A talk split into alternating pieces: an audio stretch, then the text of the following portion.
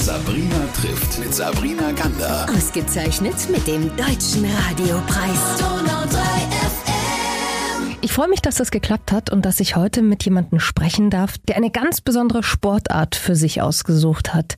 Woher das kommt und warum sie das macht, das muss sie uns jetzt selbst erzählen. Helen Vordermeier ist heute bei mir. Grüß dich. Danke für die Einladung. Freut mich sehr. Sehr gerne. Helen, kannst du vielleicht mal ganz kurz erklären, was genau du sportlich machst? Ich fahre Kunstrad, seitdem ich, ich glaube, 4,5, 5 bin.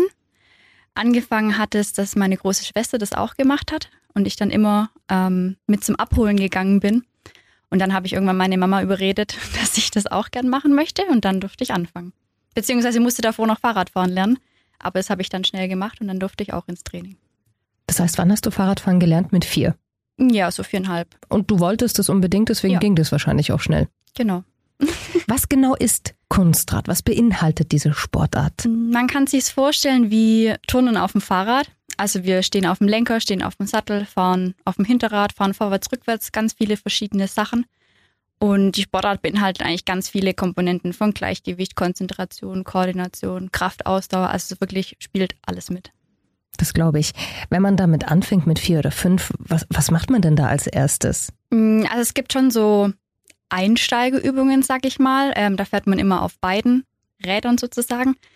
Und dann steigert sich das halt immer wieder. Aber so zu den Einsteigeübungen zählt dann trotzdem auch, man steht mit einem Fuß auf dem Sattel und mit dem anderen auf dem Lenker oder auch mit beiden auf dem Lenker. Also das sind schon eher einfachere Übungen für uns, wenn man das halt dann täglich macht. Kann man das mit 4 oder 5 leichter noch als mit 14 oder 15 vielleicht? Mhm. Also es bietet sich schon an, eher früh anzufangen. Man tut sich dann leichter, aber es gibt auch durchaus Sportlerinnen, die erst mit 7 oder 8 angefangen haben und die trotzdem vorne mitfahren jetzt.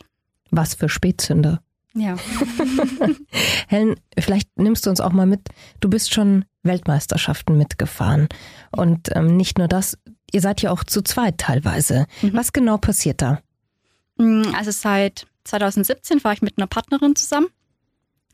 Und da haben wir quasi 2 Teile. Wir müssen zu zweit auf einem Fahrrad fahren, aber auch zu zweit jeder auf seinem Fahrrad. Und unsere erste Weltmeisterschaft war 2021 in Stuttgart, also gleich eine Heim-WM, auch in der Heimstadt sozusagen, weil mein Verein aus Stuttgart kommt. War dann schon ein großes Ding. Sag mal, ich habe gar nicht nachgeschaut. Ist das auch eine olympische Disziplin? Leider nicht. Also dafür sind wir international zu wenig verbreitet. Ich glaube, wir sind mittlerweile nicht auf allen Kontinenten. Ich glaube, Australien sind wir nicht, soweit ich weiß. Sonst sind wir überall.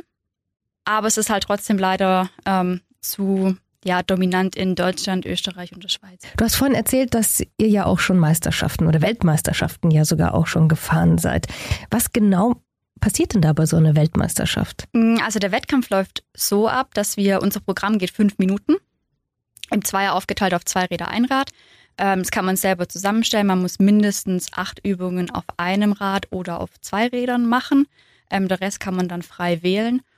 Und genau, die Kampfrichter werten dann live ab, also jeder Wackler, jede Unsicherheit, wenn man wir fahren ja immer im Kreis sozusagen, wenn man jetzt den Kreis nicht ganz voll fährt, gibt es Abzug, wenn man auf dem Boden steht, gibt es Abzug, es gibt am meisten Abzug und genau, dann hofft man nach 5 Minuten nicht den Boden berührt zu haben und gut durchgekommen zu sein. Und was war jetzt dein größter sportlicher Moment? Definitiv die WM in Stuttgart 2021, wo wir auch, also es war unsere erste WM und wir haben auch gewonnen. Also es war alles ganz surreal, muss man sagen. Wir haben davor, man hat gehofft, dass es vielleicht reichen könnte. Das war uns bewusst, aber man will es ja davor doch nicht so wahrhaben, beziehungsweise verschreien. Dann freut man sich umso mehr, wenn es geklappt hat. Du bist also Weltmeisterin. Mittlerweile sogar 2-fache Weltmeisterin. Also wann kam die zweite? Dieses Jahr in Glasgow war die Superrad-WM. Da waren in Glasgow innerhalb von 2 Wochen, ich glaube, 9 Radsportdisziplinen zusammen, wo alle ihre Weltmeisterschaften ausgetragen haben.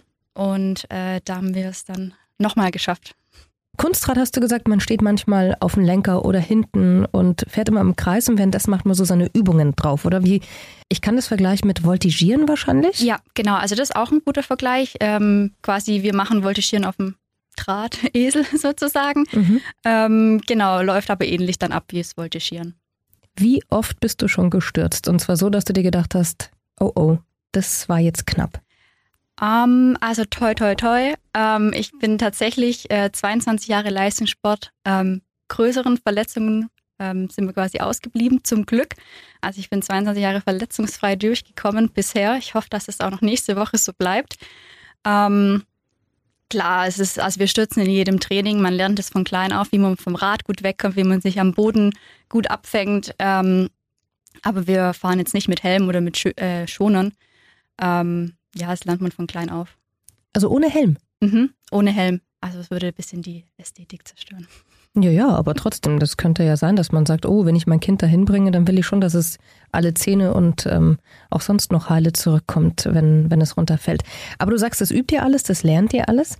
Jetzt hast du schon gesagt, zweimal Weltmeisterschaft. Einmal fast ein Heimspiel in Stuttgart und dann in Glasgow. Also ganz internationales Parkett. Mhm. Wie war das da? Nimm uns mal ein bisschen mit. Du bist da hingereist mit deiner Sporttasche.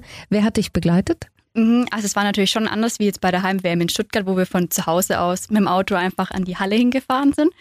Dort ging es dann los in Frankfurt am Flughafen mit der ganzen Mannschaft. Da haben wir uns vor Ort getroffen. Meine Familie ist separat hingefahren mit dem Wohnmobil. Also die hatten auch eine ziemlich lange Reise vor sich. Und genau, dann kamen wir mittwochs mit der Mannschaft an. Dann heißt es erstmal Halle checken und Fahrräder wieder zusammenbauen, weil die waren natürlich alle auseinandergebaut, sind aber auch auf dem Landweg quasi schon 3 Tage vorher losgeschickt worden, dass sie auch pünktlich durch den Zoll gekommen sind. Das war auch noch so eine heikle Sache, aber ist dann zum Glück alles gut gegangen. Und ja, dort war dann alles ziemlich streng, weil es halt auch ziemlich groß war. Also wir sind ohne Akkreditierung auch nicht in die Halle reinkommen, auch wenn wir da mit jeder 2 Räder und Sporttasche und Sportkleidung da vorne standen. Da ging nichts, mussten auf unsere Akkreditierungen warten.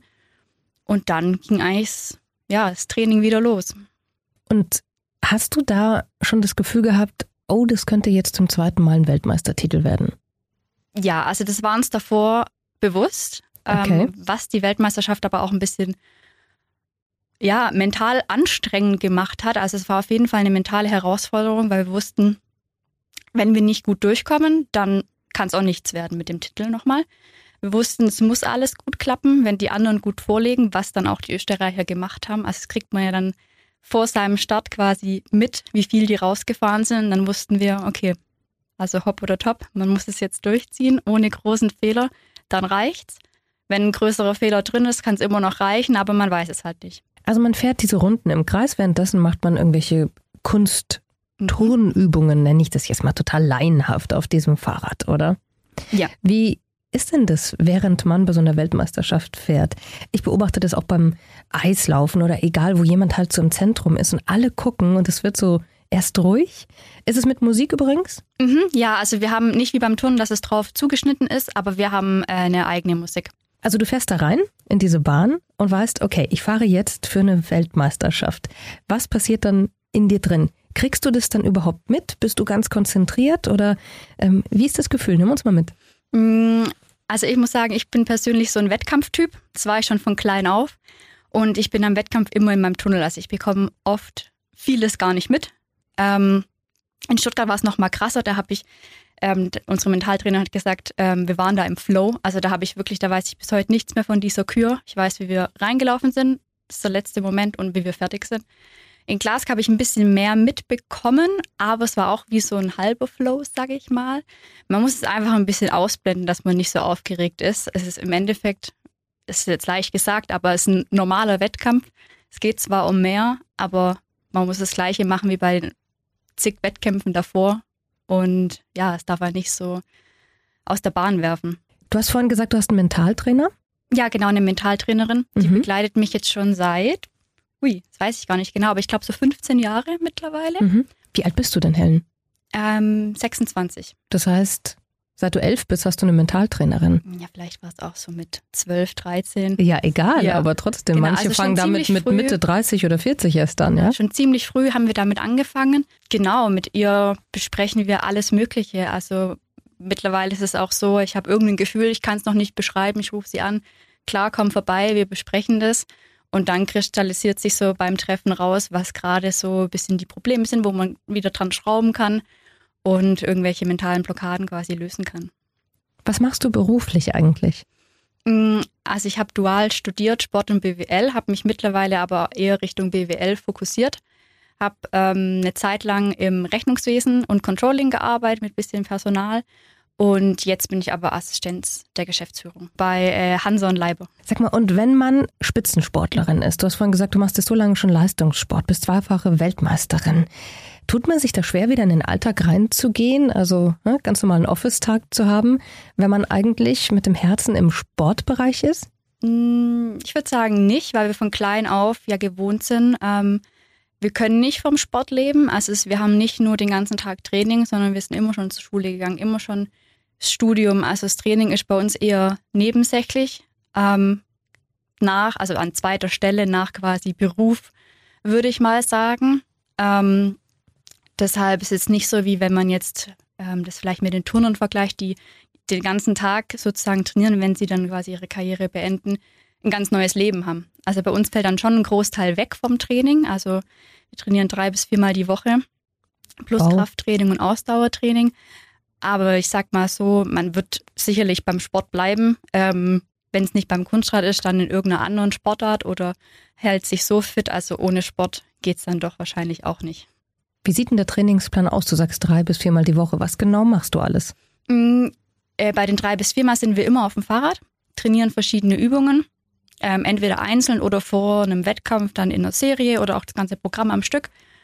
Und genau, so sieht eigentlich unser Training aus. Und Ausdauer und Kraft? Das machen wir nebenher. Das heißt, was machst du? Also Ausdauer jetzt nicht so viel, da bin ich nicht so stark. Also es geht eigentlich fast jeder ins Fitnessstudio oder macht verschiedene Kurse oder so. Mhm. Sag mal, dieses mentale Training, dieser Leistungssport, die Wettkämpfe und ja auch 3 bis 4 Mal die Woche zu trainieren, wirklich sich zu disziplinieren. Was hat das alles mit dir als Persönlichkeit gemacht, wenn du dich mal umschaust und so Gleichaltrige vielleicht auch betrachtest oder auch jetzt so im Job? Ich meine, das kommt ja sicher auch daraus, oder? Was du da gemacht hast die letzten Jahre. Ja, also der Leistungssport prägt einen schon sehr, muss man sagen. Es lehrt auch einen ziemlich viel, also gerade Disziplin, Ehrgeiz, Durchhaltevermögen. Wenn es mal nicht so gut läuft, weiß man, okay, es kommen wieder bessere Phasen. Das ist auch kann man gut aufs Leben auch übertragen, nicht den Kopf in den Sand zu stecken. Und ja, also es macht was mit einem. Du gibst also nicht so schnell auf. Nee. Wir wollen mal eine Lanze noch brechen für diesen ganz besonderen Sport. Warum würdest du sagen, sollten Eltern ihre Kinder ganz früh schon zu diesem Sport bringen oder vielleicht sie mal wenigstens das ausprobieren lassen? Ist ja immer eine freiwillige Geschichte. Also es ist wirklich eine ganz schöne Sportart, die leider nicht so bekannt ist, aber dadurch ist sie halt so speziell und einzigartig eigentlich.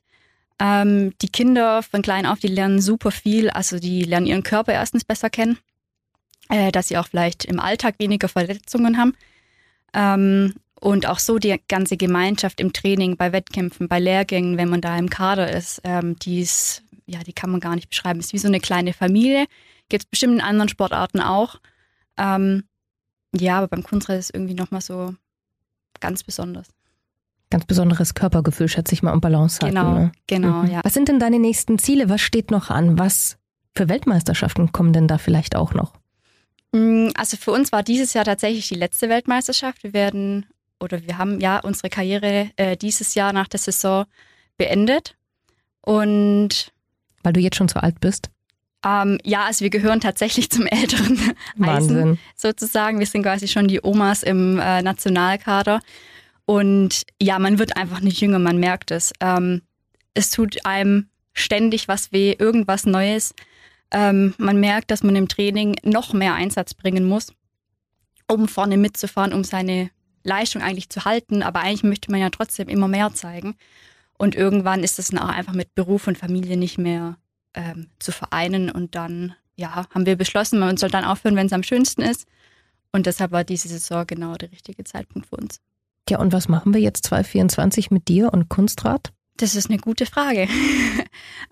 Noch habe ich tatsächlich keine Pläne. Also ich werde wahrscheinlich beim einen oder anderen Wettkampf als Zuschauerin dabei sein, mit Sicherheit. Aber erstmal werde ich nicht aufs Rad steigen. Okay. Vielleicht irgendwann mal als Trainerin oder vielleicht auch als Kampfrichterin in Einsatz kommen. Also da kann man auch verschiedene Ausbildungen machen. Aber das lasse ich alles noch offen. Das lasse ich auf mich zukommen und genieße dann jetzt erstmal meine Freizeit, die ich gewonnen habe, die ich quasi seit 22 Jahren eingeschränkt hatte. Ja, das wird auch besonders, ne? Genau, also bin mal gespannt, wie das wird, so den neuen Alltag dann zu finden. Aber ich freue mich schon drauf. Sehr schön. Dann sind wir gespannt, was du 2024 machst. Du kannst ja mal berichten und was kurz rüberwerfen, damit ich das erfahre. Freue mich, dass du über diese besondere Sportart heute mit mir gesprochen hast. Und ich freue mich sehr, eine zweifache Weltmeisterin hier im Studio gehabt zu haben. Danke für den schönen Einblick in diesen sehr besonderen Sport, den, glaube ich, viele gar nicht auf dem Schirm hatten. Ja, ich wünsche dir alles Gute für 2024 und freue mich darauf, dass du dann ein bisschen mehr Freizeit bald hast. Danke. Sabrina trifft. Ein Leben in 60 Minuten mit Sabrina Gander. Ausgezeichnet mit dem Deutschen Radiopreis. Donau 3